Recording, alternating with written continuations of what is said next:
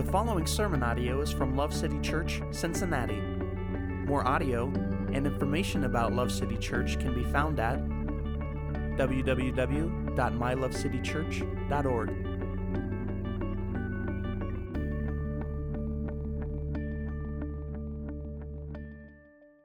Turn with me, if you would, to Acts chapter 2. And uh, we're going to start in verse 41. Acts chapter 2, verse 41. So tonight we're continuing in our series. Uh, it's called Curious. And the sermons uh, in this series are based on your questions. And so thus far we've had some really great questions that have allowed us to dive deep into some good topics. Tonight won't be any different. Uh, we've got a good question to go through tonight, something I believe that uh, is going to lead us closer to the Lord and closer to one another. And uh, for that, I'm really thankful. So uh, we're going to start out just by reading this text here in Acts, and then we'll go forward from there, see what the Lord has for us. So, as I said, I'm in Acts 2. I'm going to start in verse 41. We'll read through to verse 47 together, okay? So then, those who had received his word were baptized, and that day there were added about 3,000 souls. They were continually devoting themselves to the apostles' teaching and to fellowship, to the breaking of bread, and to prayer. Everyone kept feeling a sense of awe and many wonders and signs were taking place through the apostles. And all those who had believed were together and had all things in common. And they began selling their property and possessions and were sharing them with all, as anyone might have need. Day by day, continuing with one mind in the temple and breaking bread from house to house. They were taking their meals together with gladness and sincerity of heart, praising God and having favor with all the people. And the Lord was adding to their number day by day those who were being saved. Praise God for His word. Aside from what we're going to draw out of this tonight, uh, just if, if you want to be uh, joined in prayer with me, just know that the picture painted right here is something I pray for often. Because uh, I believe this is the outworking of the gospel doing what it does in the hearts of God's people. So praise the Lord for that. That is a beautiful picture right there. Amen. Uh, so the question for tonight is this it says, I find it difficult to make or maintain friendships in our church. What does Christian community look like? So, before we answer the question at the end, uh, I want to address the opening statement. Uh, I'm not sure if someone submitted this because it is a reality for them or if maybe as a proxy for someone else. Uh, but either way, I want you to know that my heart is deeply troubled by that statement, and I don't take it lightly, okay? Uh, I also know that I can speak for, because I know these folks, uh, I can speak for the majority of the membership here at Love City when I say that we care deeply about being a place where no one feels excluded or unwanted or uncared for. Uh, and if that has been your experience, then please forgive us, because that is definitely not what we're shooting for. Um, if you are a part of the Love City family and you agree with what I just said, just say amen as loud as you can. Amen. Okay, good. Uh, now, I'm going to ask all of you to join me in praying that uh, God will help us be the most loving and welcoming group of people that anyone could possibly encounter. And I, and I mean that. That's not preacher hyperbole. That should be able to be true because of God's work in us and through us. Uh, I'm also asking all of you to pray and ask the Holy Spirit to show you what your part in that looks like. It's very easy to say, well, the church should be nicer. Well, dear Christian, you should be nicer. There was no amen on that one. What happened? yeah. Uh, I'm also asking you to pray and, and, ask the Holy Spirit, this is part of his ministry, uh, to, to bring to your remembrance anytime you've perhaps failed at this part of our God given mission and to repent for that. Because the simple truth is, according to Jesus, if we're not walking in love, uh, we're walking in sin. There's only two options. So uh, there's probably some repentance uh, possible for all of us in that. There's oftentimes we're uh, just too busy to be bothered. Um, maybe unintentionally we are uh, cold or unapproachable. And uh, in the house of God, among the people of God, there should be no one that feels cast out or unwelcome. because all of us were cast out, and all of us should be cast out, but we were all welcomed in by the grace that comes through faith in Christ alone. Amen. Amen. Uh, so the scriptures that we read here in Acts, they give us one of many pictures in the scriptures of what Christian community looks like. Uh, it should be different, we should be different than any other group in the world because what brings us together is the most powerful truth in the world, and that is the gospel. Christian community and Christian friendships should be unmistakably gospel shaped. Now, let me explain to you what I mean when I say that. Uh, there are many enemies to true friendship and community. The gospel lays waste to every one of these enemies, and it is the only thing that clears the way for true, deep, trust filled relationships. I'm going to give you a couple of examples. There are many more examples I could give. I want to just walk through a few of these enemies to friendship and community with you in the hopes that you, if you think of or encounter more uh, roadblocks or enemies to community, that you'll be able to think for yourself about how the gospel takes away their power to keep people separated and isolated. Okay? So I'm going to give you three. Um, they are alliterated because I know we have some uh, Baptist friends among us and they appreciate when I do that. So, uh, amen. It's my love for you. Okay, so the first, the first enemy to true community and friendship is in, indifference. Indifference. In John 13, Jesus calls those who follow him to do this love one another as I have loved you. Now, if you spend any time around here, you have some sense of how big that is. It may, it may, not sound like a big statement, but it's, it's probably the biggest statement because he didn't just say love one another and leave the interpretation of that up to us. He said, love one another as I have loved you. And so it comes with specific shaping and definition based in his life, death, and resurrection. And so it's huge, uh, and it's not able uh, to be attained by natural means. We need the Holy Spirit's help. But the truth is that the gospel leaves no room for indifference or even an apathetic or nonchalant approach. We were lost, and Jesus came and found us.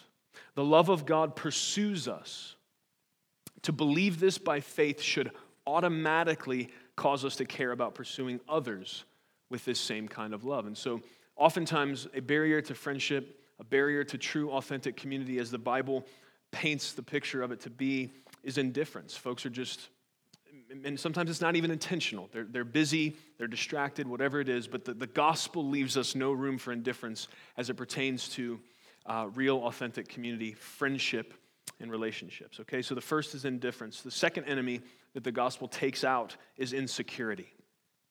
Uh, many people, sorry, many times people struggle to make friends or be a friend because they believe lies about who they are.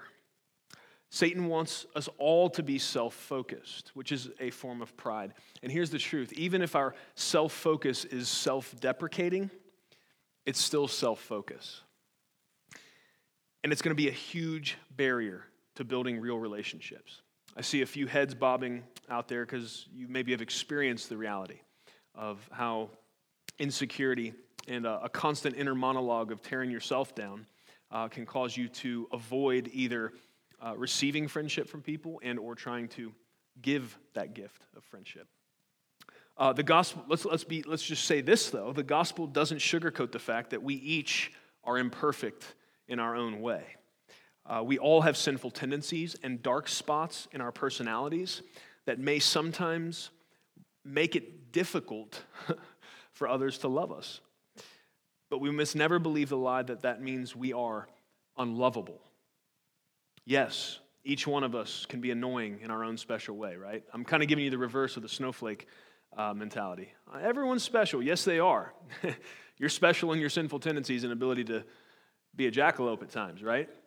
Uh, yes. but that doesn't mean we're unlovable. But Satan wants to put an equal sign, but he, the equation he wants to draw out is you are imperfect and you struggle with sin, and thus you are unlovable. Thus, no one wants you. No one wants to be around you. Um, you may as well not try uh, because you're not worth it. These things are not true. As a matter of fact, the beauty of the gospel teaches that Jesus loves the unlovely and is faithful when we are not. And no matter how many lies you've believed up until now about yourself, God has made you with the potential to love and be loved, to have true friends and be a true friend. And this is His will for you. The gospel stops insecurity from being a barrier to true, deep friendship and community. The last one I'm going to give you is identity. Identity. Most groups of people are together because of affinity or commonality. Most of the time, people enter into relationship with other people who are like them in some way.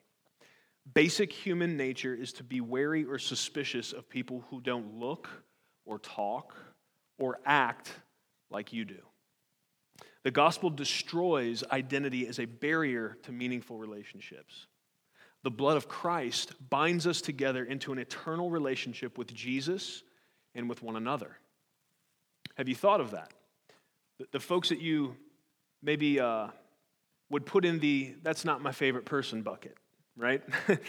I know most of you probably don't even have one of those because you're such sweet lambs, but I, have I've at least read about this phenomenon that some people may, may have people that just aren't their favorite.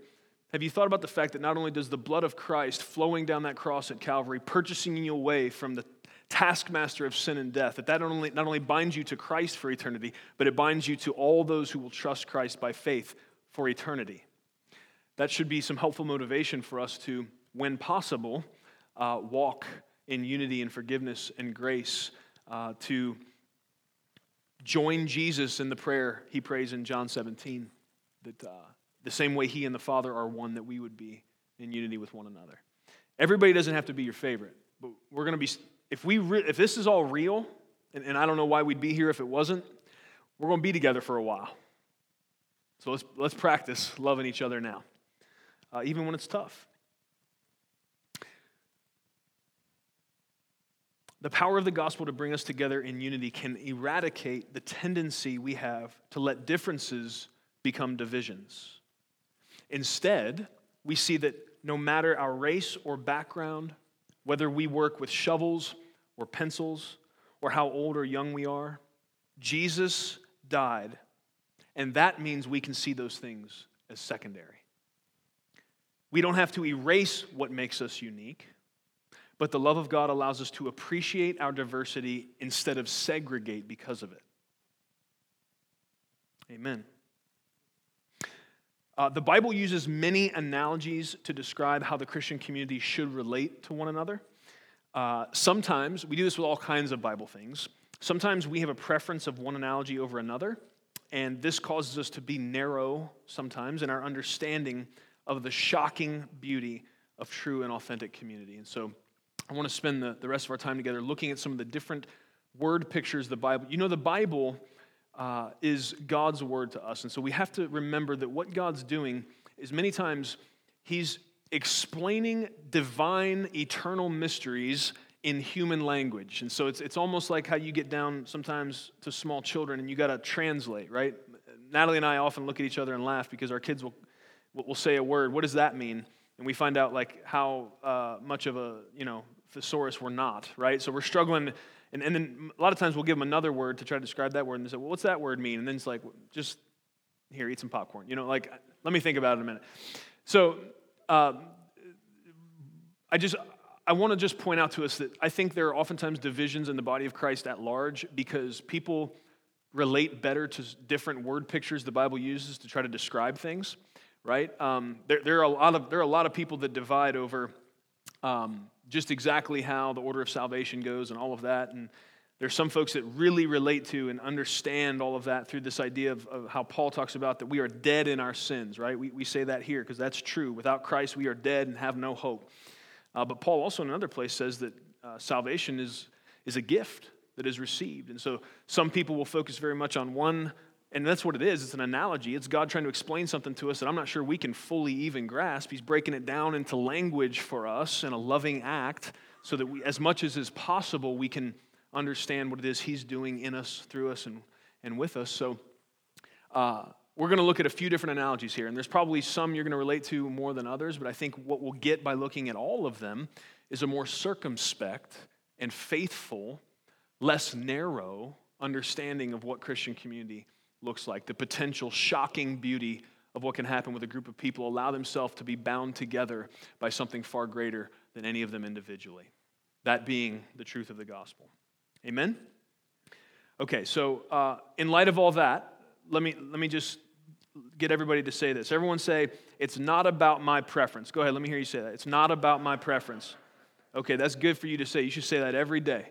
You know, when you get in the mirror, you're psyching yourself up for the day. Just add that to the list. It's not about me, it's not about my preference. That'll help you. That'll help you to follow Jesus faithfully. All right, so let's look to, uh, at the different ways the Bible describes Christian community. So, first of all, uh, the Bible describes the community of believers, those that have been bought with the blood of Christ, bound together with the scarlet thread of the gospel. It describes us as friends. We can be friends inside of the community of God. Uh, John 15, 12 through 17 says this. Uh, I'm going to I'm gonna have a supporting verse for each point here. You don't have to try to turn to them. I'll just read them to you, unless you're real fast and you won't be distracted, okay? Uh, John 15, 12 through 17 says this on the idea of friendship. Uh, he says, This is my commandment that you love one another just as I have loved you. Greater love has no one than this, that one lay down his life for his friends. You are my friends if you do what I command you. No longer do I call you slaves, for the slave does not know what his master is doing, but I have called you friends. For all things that I've heard from my Father, I've made known to you. You did not choose me, but I chose you and appointed you that you would go and bear fruit, and that your fruit would remain so that whatever you ask of the Father in my name, he may give to you. This I command you, that you love one another. Uh, first thing I just think we should say is from this, we should understand, uh, and this bolsters a point made earlier about the fact that a, an apathetic or nonchalant approach to friendship doesn't really work if we're going to follow after Jesus. Friendship must be super important in the life of the believer and if you're going to follow the way of the master. Because if we notice, the King of glory, the lamb slain before the foundations of the earth, the one that uh, John 1 says uh, that the word was with God, the, the, the word, uh, what does John 1 say? The word was with God, the, the word was God. Verse 14, the word became flesh. I don't know why I can't get that. I can quote that backwards and frontwards most days. That's hilarious. So, anyways, you guys know what John 1 says because I say it all the time. So, there you go. What just happened? Um, anyways, he was there before the foundations of the world. The, the, so, we know that Jesus is God in the flesh. That's the whole point there that I'm making. Uh, God in the flesh comes on a rescue mission. He's, it's real important what he's doing, right? This is the most important thing anybody's ever done. And as a part of that, as a part of the life of Christ, a part of his mission, he makes friends. The Lord of glory makes friends. And so, if we think that we're going to follow after him without real meaningful friendship, uh, we've probably deluded ourselves. If we don't think that's an important part and, and that th- this is intentional, uh, that, that Jesus, I believe everything Jesus did was intentional. He knew what he was doing. In the beginning was the Word, and the Word was with God, and the Word was God. I told you I knew it. I just needed a second. I do not know what happened. Hallelujah. I, I had to do that just to make sure that I didn't need medical attention after this. Woo! All right. Amen. Okay, so you see what I'm talking about though? Jesus says to these guys, No longer do I call you slaves, because slaves don't know what their master is doing. I've brought you in, and i have told you, and I've shown you everything the Father's shown me. You guys are my friends. If Jesus had friends and made friends and invested in that relational dynamic, absolutely, if we're going to follow him, we're going to need to do the same. Uh, Jesus made friends a part of his mission. He knew he wasn't going to be able to do what God sent him to do without that. Uh, and he's setting an example for us. Uh, on the idea of friendship and trying to help us understand what a biblical friend is, uh, we need to seek to be a friend and have friends that would allow us to trust in this truth. Here's the truth I'm going to give you it's Proverbs 27, verse 6. Faithful are the wounds of a friend, but the kisses of an enemy are deceitful. Faithful are the wounds of a friend, but the kisses of an enemy are deceitful. Uh, why is that important? Because I think oftentimes we, we don't really know what friendship looks like. I think sometimes uh, we have groups of people that we do things with. They may like the same things we like. Uh, there, there may be various reasons why we interact with them at some level. And I don't know how much we really go to the Bible and look for the Bible to shape our understanding of what friendship looks like. And so if, if you've found yourself uh, either in a relationship with somebody or, or just thinking about the idea of friendship, and, and you're wondering, how do I know if this person is really my friend? How can I really tell if they're my friend? Maybe you've been hurt in the past. Maybe some of those I words we went through earlier uh, are at play and, and cause you to be reticent or hesitant to uh, invest deeply into friendships. Maybe you've been hurt before and you're trying to gauge how do I know whether this person is really my friend? So let, let me give you a real good litmus test for whether somebody's really your friend. Can they and do they tell you when you're being an idiot?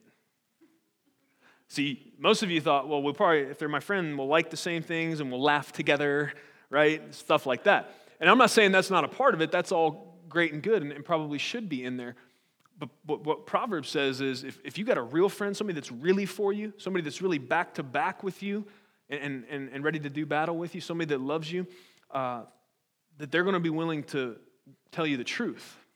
Uh, that's, that's why it says, faithful are the wounds of a friend, but the kisses of an enemy are deceitful. There's a lot of flatterers, there's a lot of people that'll uh, say stuff uh, to make you feel good or try to take your defenses down, but a real friend is going to be looking out for your good. And a humble person understands I need somebody around me that loves me enough to tell me when I'm acting like an idiot because a humble person understands there's going to be a point in time, most days, when, when maybe I need somebody to speak some truth to me, right? Um, that can be that can be difficult. And so when you're assessing if someone else is a friend, asking, will they do that? Do I trust that they would do that? But then when you're assessing yourself, am I a good friend? Ask yourself, would you do that? Uh, another way to understand if that person's a, a good friend, when, when they, if they do come to you and they speak that, that truth to you, are you going to listen? Right? Do you, is there something there in that relational connection? Is there a trust there that if, if they said something to you, it's going to make you pause and think for a moment? Um, we've all got critics. We've all got people that just like to lob bombs, and, and you kind of got to tune those folks out sometimes because they're sometimes just being critical. But when a close friend, somebody that you know loves you, that you know has your back, that you know is with you, when they come to you and say, Hey, I'm concerned about this thing or that thing, uh, that should cause anybody that's got a, a, shred of wisdom or humility to stop dead in their tracks and, and start listening very closely. And we all need friends like that. Every single one of us needs to have people in our life that love us that much. Because unless you have a, a fairly rare personality type, most of us have an aversion to conflict. Most of us are not looking on a given day to start mess with people, right? Most of us are looking for calm water and uh, the path of least resistance. And so it can be a it can cause trepidation. It can be a difficult thing. Um, it can be a struggle for people to know their place in that. And so, the other thing I would encourage you to do is if you've got people, uh, if you have no one in your life that you even could, could put in the, in the frame of reference I'm talking about right now, I would ask you to pray and ask God to bring you some friends or help you to be a friend so that you can cultivate some relationships like this. Because that's a, there's a hole in your life, there's something missing.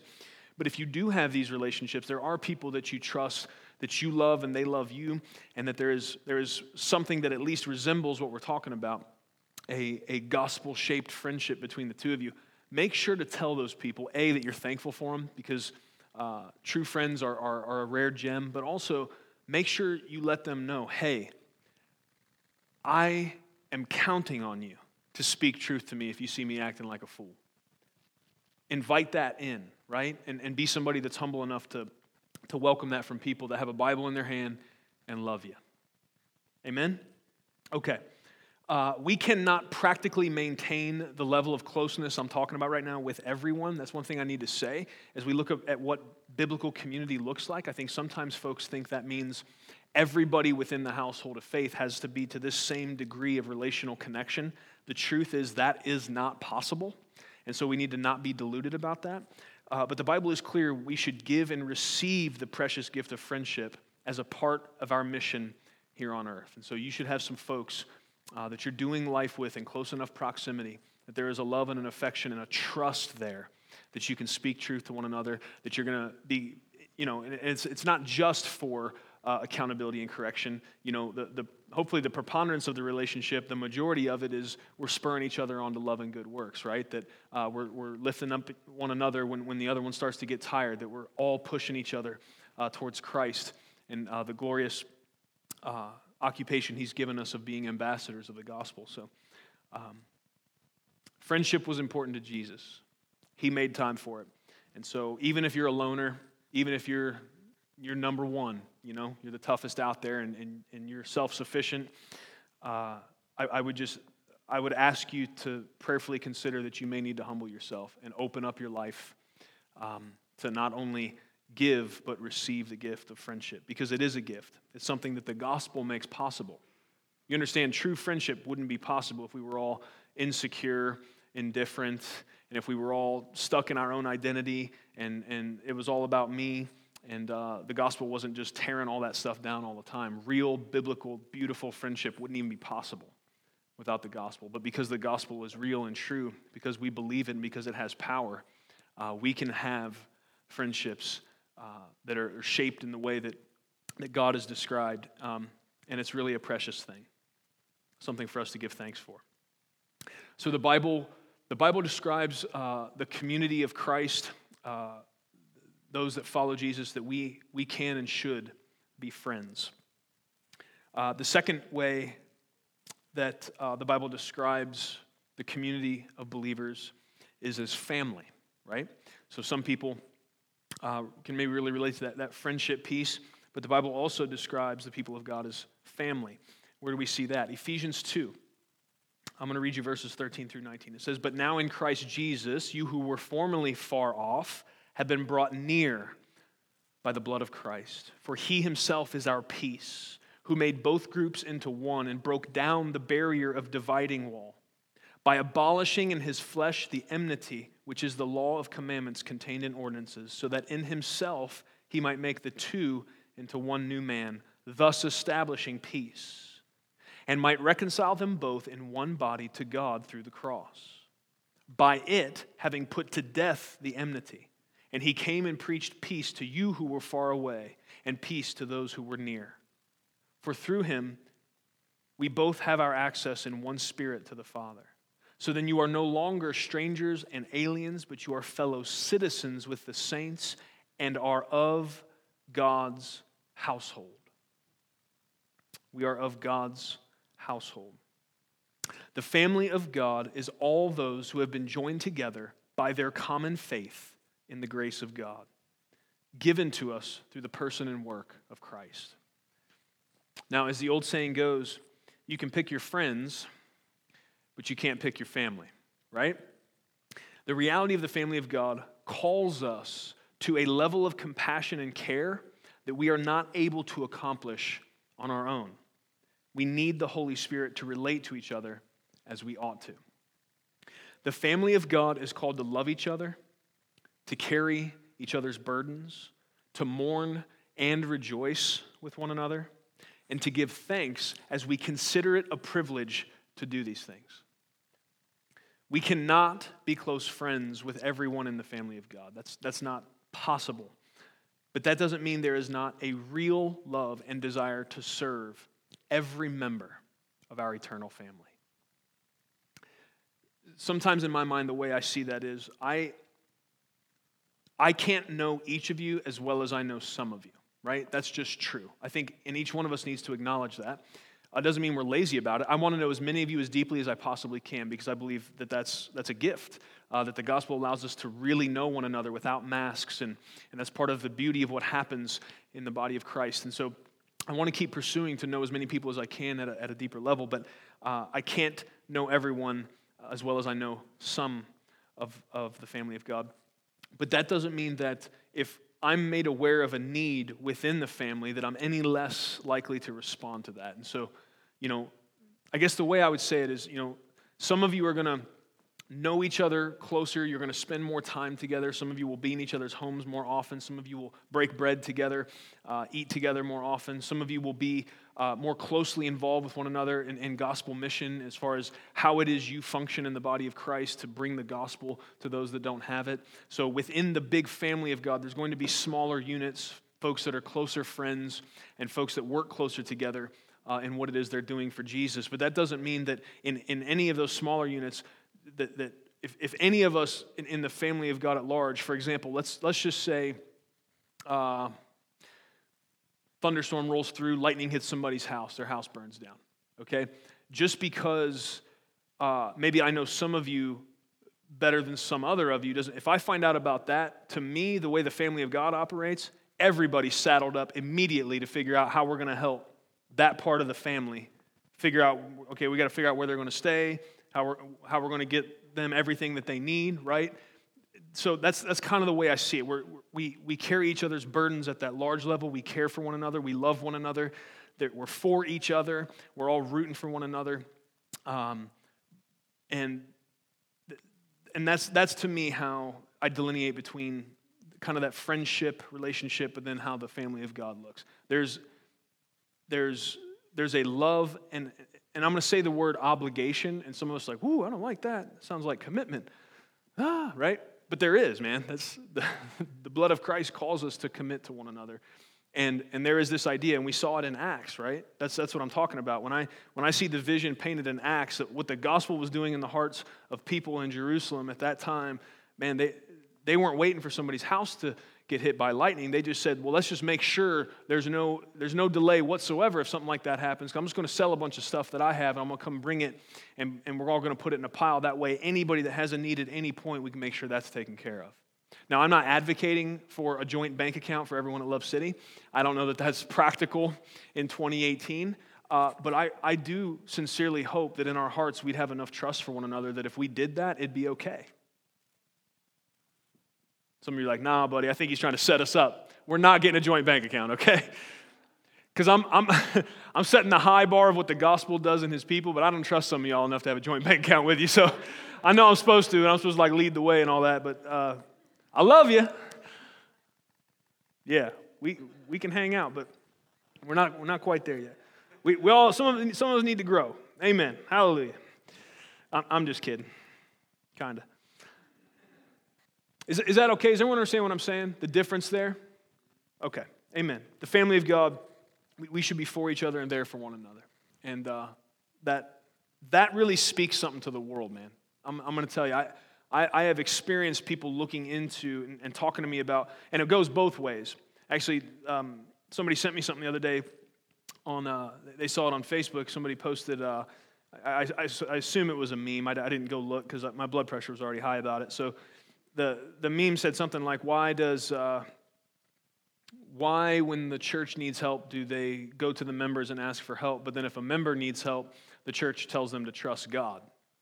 And I was like, well, that's, you kind of got to raise your hand too, because I, I, am sure in some places that's accurate. And maybe this person experienced something like that where they were not part of a church that cared about authentic community, and maybe maybe they'd been a part of, of some organization led by a charlatan that was just trying to take from people instead of give to them. I don't know. That does happen, and it's tragic and it's terrible. Uh, but the truth is, and I responded back to this person, we talked about it a little bit.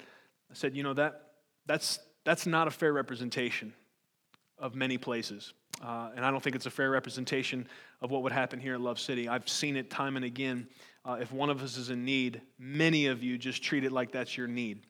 And uh, I, think some folks get tired of people asking them, How can I help? It's like, Hey, we're good. We got it. Okay, thank you. You know what I mean? And so that. Um, it's, it's sad, though, that sometimes the world sees the church act in a way that does not uh, show that the gospel's brought us together in a way that we bear one another's burdens, right? And, and, and the, in so doing, fulfill the law of Christ.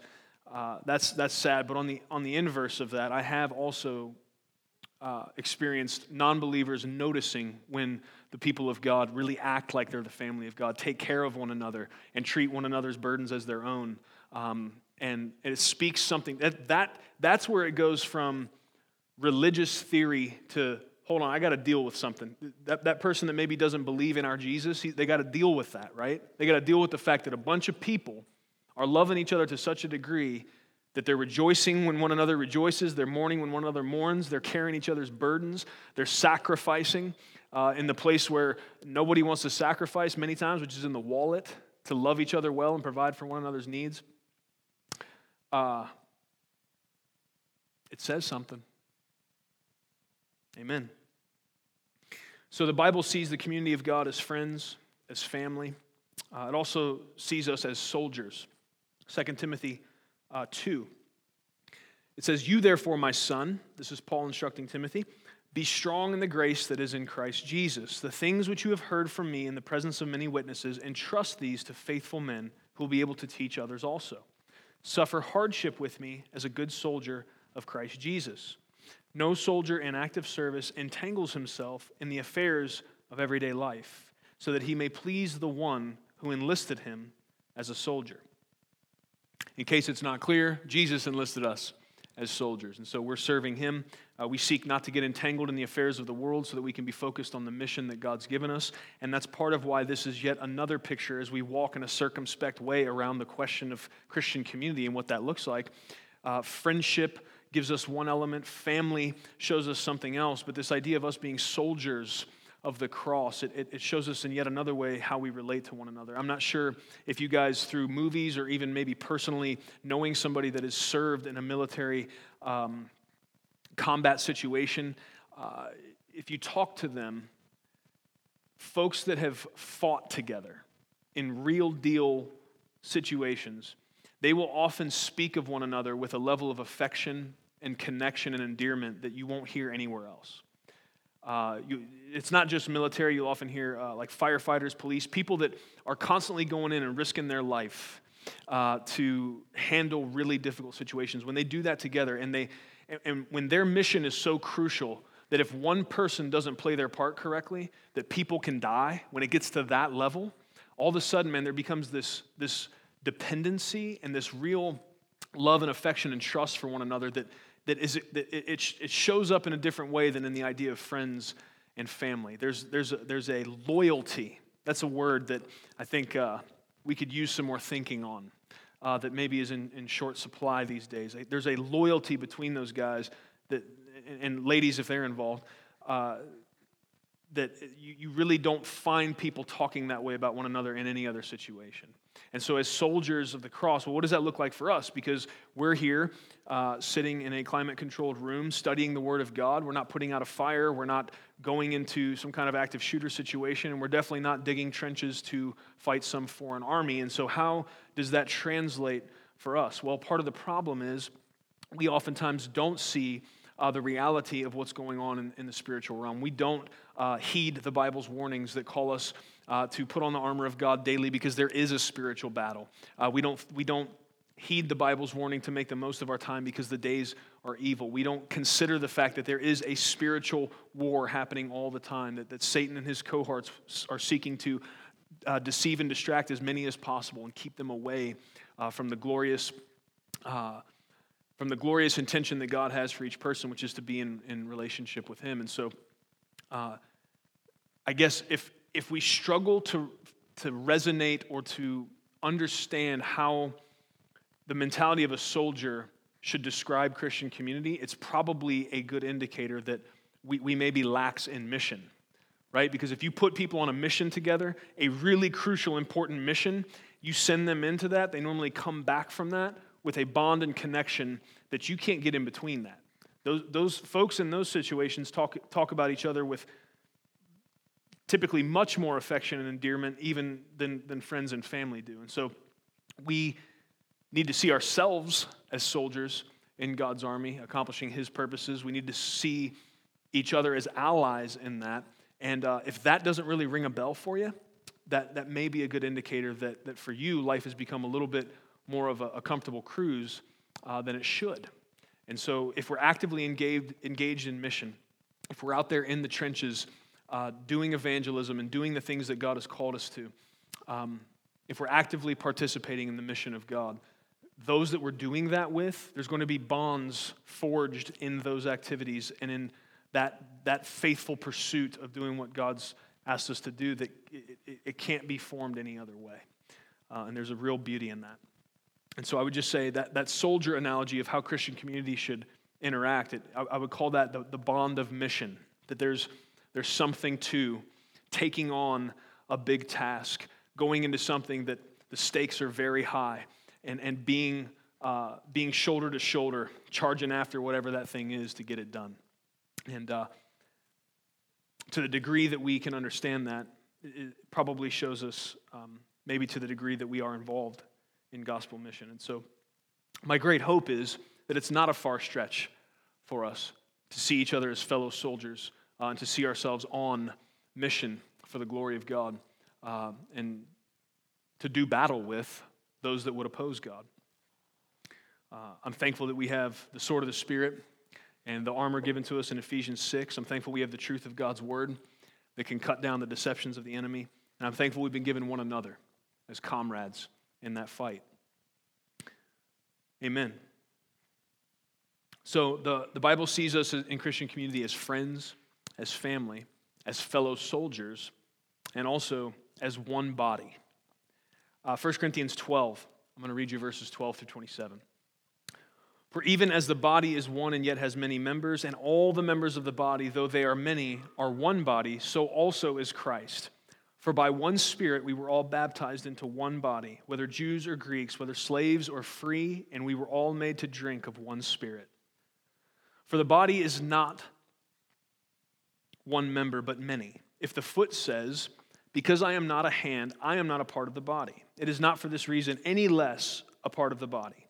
And if the ear says, Because I am not an eye, I am not a part of the body, it is not for this reason any the less a part of the body.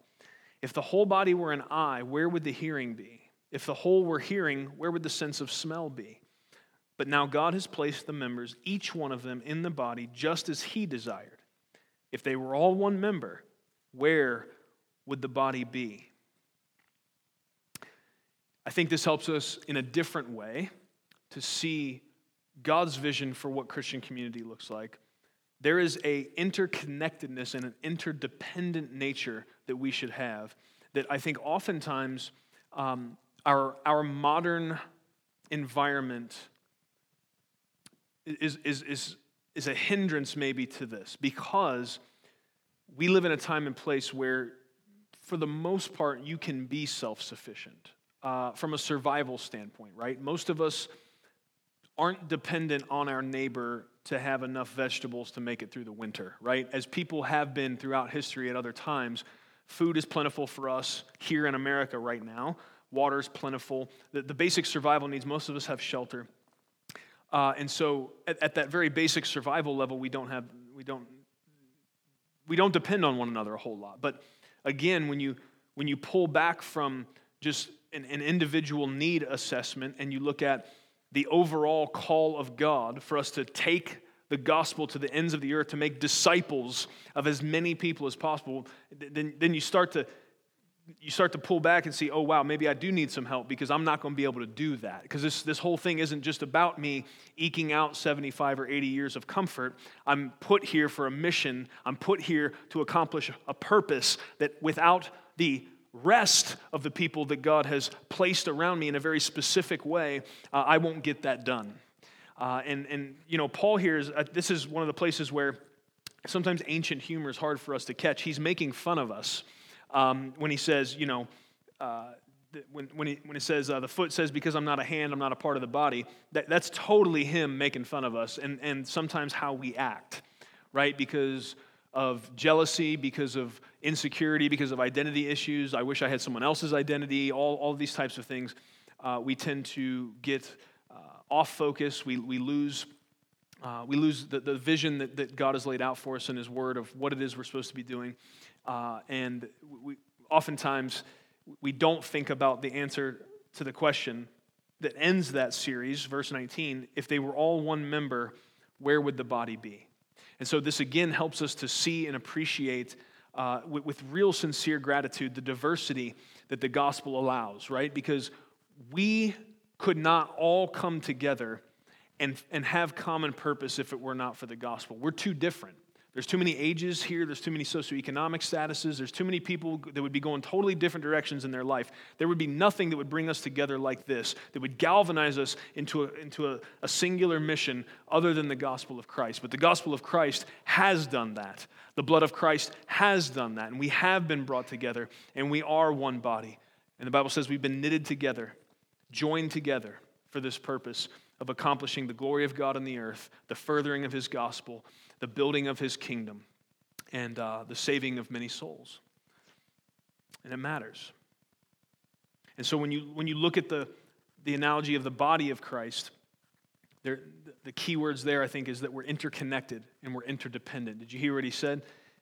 You need, you need an eye, you need a nose, you need a hand, you need a foot. And if any part of that thinks, I'm going to go do this on my own, they totally nullify and they totally neutralize their ability to be effective. And so, seeing, not just seeing the differences, seeing the diversity, but appreciating it, being thankful for it, celebrating the fact that God can bring different people together with different backgrounds and different strengths, different giftings. He can put us together and He can get us to drop all of the identity markers and all of the sinful tendencies that would normally cause us to be in competition with one another, everyone trying to get one up on the other, everyone trying to be in a place of prominence that the Spirit of God can do this beautiful thing that can't be done anywhere else, where everybody's racing to the bottom, where everybody's seeking to obey uh, the scripture in Romans that tells us to outdo one another in showing honor. That we could have hands just celebrating the beauty of the fact that feet keep us upright and moving forward. And we can have eyes saying, Thank God for ears that allow us to hear, right? And, and instead of saying, Wow, eyes are great and everybody else, I don't know how useful you are, right? I mean, that's, that's human tendency to, because so, so often we are insecure. So often, without the love of God and without what Jesus has declared in his death for us, that we do have value and we do have worth, we would be constantly fighting against the barrage of lies of the enemy, trying to tell us in various ways and sorts and kinds that we have no worth, that we have no value, that we are not loved, that nobody wants us. But the cross, decimates those lies and doesn't give them any time to seat themselves in our heart. And so we don't have to keep striving to try to prove to ourselves or anybody else that we have worth and value and dignity, that there's something that's, that's worth loving in us. Jesus has already proven that beyond a shadow of a doubt. And so we can, in total security and confidence, celebrate one another and be thankful for one another and push one another towards love and good works and keep trying. We keep racing each other to sit at the end of the table to be the lowest. And we're doing that because we're following our master, because he did that. Because the one who was greatest made himself lowest. And he left us no room, because we're all in between there somewhere, right? None of us is greatest. And we can't get as low as he got on our behalf.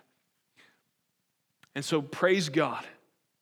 We can have the mind of Christ set forth in Philippians that says he did not he did not count equality with God something to be grasped, but he emptied himself and became the form of a bondservant, allowing himself to be murdered like a thief on a cross so that we could know life and have hope, and so that we could love each other in the beautiful ways that the Bible describes. That we can be friends, real, true, actual friends, and we can trust one another, and we can take all the masks off. We can be family, we can be there for one another. And, and, and, and the blood of Christ allows us to to be able to trust Him for provision so that if any of us have need, we all jump in and meet that need. He's, he's made it possible for us to be soldiers because there's a mission far greater than any, what any of us is doing individually. And He's allowed us to be one body.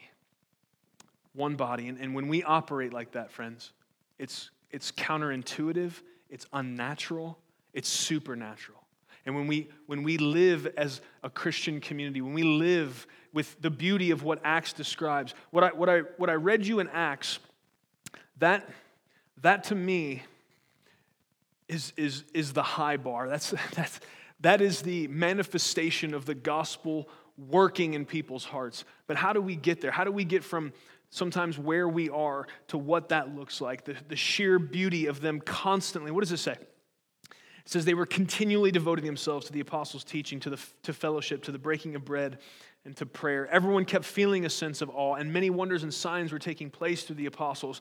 And all those who had believed were together and had all things in common. They began selling their property and possessions and were sharing them with all as anyone might have need. Day by day, continuing with one mind in the temple and breaking bread from house to house. They were taking their meals together with gladness and sincerity of heart. You get no sense from reading these verses that somebody uh, had to keep cheering people on to try to get them together together and celebrate Christ. There was no, come on, guys, come on, guys. They were, they were clawing and, and fighting for the opportunity to be together, to celebrate the goodness of God, to eat with one another, to build each other up, and to push each other towards the beautiful mission that Jesus had laid out for them in his life, death, and resurrection.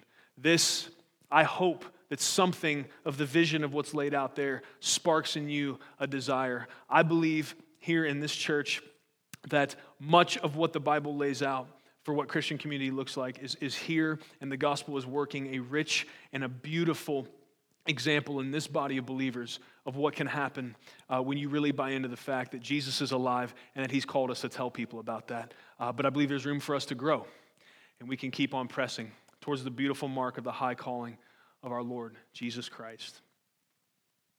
Amen. It's the gospel that makes this possible, friends. Let's, let's, not, let's, let's just say this and be real clear. If it were not for the fact that the Lord Jesus came and lived the life we couldn't, and then died the death we should have, and then rose from the grave, if there was not a possibility for us to be received into fellowship with God by grace through faith, we could never get here. We, this would be a mute conversation. There would be no point because it's the transformation that happens in the hearts of people when they surrender to Jesus that allows them to even have the potential to walk in any of what the Bible paints as, as, as the beauty of Christian community. It's only the reality that we were all separated. That's, we, we read some verses earlier that talked about you were afar off, you were in a lot of trouble. But Jesus made a way that we can all come close. And all those differences that used to identify us, all those things that used to make us war with one another, that become secondary or less, they become of no importance. They all get set down so that we can join together all of the gifts and the talents that we have, every, everything that we can bring to the table, we, we all bring it and we give it as an offering to the one who gave himself as an offering on our behalf. It's the gospel that makes community possible. And if we, if, if we try to do it without the help of the Holy Spirit and without the, the beauty of the gospel as central, as, as informing and, and fueling what it is we're doing, and if it's not the purpose for our community, um, we may end up with a country club and not a church. The gospel has to be central. It's the power by which we exist. It's, it's the only hope we have of accomplishing anything close to the beauty that's been described today. Uh, as we ponder what the Bible says about what Christian community looks like, the gospel is our only hope. May we be a people who enjoy all the beauty of authentic community May we be friends and have friends who love us enough to speak the truth in love. May we live as God's family, always for each other, no matter what comes. May we walk as fellow soldiers, focused on our mission, forged together in the fire of eternal purpose. And may we operate as one body, in such unison that the world is awestruck and unable to deny that King Jesus is at work among us. Amen. Let's pray. Father, we come before you in the name of Jesus. Uh, Lord, we thank you uh, for the privilege of approaching you in prayer. Thank you, Lord, for uh, the truth of your word. Thank you that you did not give us just one analogy or one word picture to help us understand the beauty of what Christian community can be. Thank you that you painted a picture for us that is multifaceted. Uh, thank you, Lord, that uh, you understand we need your help to, un- to understand. we, we don't get it all the time. Lord, we falter and we stumble very often. Uh, we need your help. But thank you that you're willing to give us that. Not only have you given us your word, uh, but you've promised us the power of your spirit. Thank you, Lord, that you are faithful that you said you'd be with us to the end of the age. You've given us a mission to make disciples, to teach people how to obey you. Uh, but you haven't just sent us along on our own, you're with us. Lord, we acknowledge that, we rejoice in that, and we are thankful because we understand the truth that you're the vine and we're the branches, and apart from you, we can do nothing. And uh, we thank you, Lord, for the beauty of community. We thank you for the opportunity to have real relationships, authentic friendships. Thank you that the gospel makes this possible. I thank you, Lord, that the blood of Christ has bound us together much tighter than biology ever could, and that we are, in every sense of the word, a real family with all that that means. Sometimes family gets on each other's nerves, but at the end of the day, we love each other and we are there for one another, and we're going to be. Thank you, Lord, that that's an eternal truth. That's not just for here and now, but we are going to be able to enjoy the beauty and the individuality of how you've made all of us for all of eternity. Thank you for that, Lord. Thank you that you have called us to be soldiers that we are joined together in a mission far greater than any of our individual endeavors. Lord, may we think about that. May we really live this life as if there are crucial, life on the line situations that we're around every single day, because there are. Every single day we're passing by people that don't know the truth about you. They are not a part of the family of God. They have not tasted and seen, Lord, that you are good. Lord, may that break our hearts and may it cause us to be focused, to think of ourselves as soldiers on a mission. And when we do that, when we, when we get in the trenches together, when we, when we do the work of a soldier, as we fight against the forces of evil, and as we do the work of the kingdom, Lord, uh, may, that, may that bond between us, may it be precious. May we have an affection and endearment for one another that, that is even beyond our ability to explain.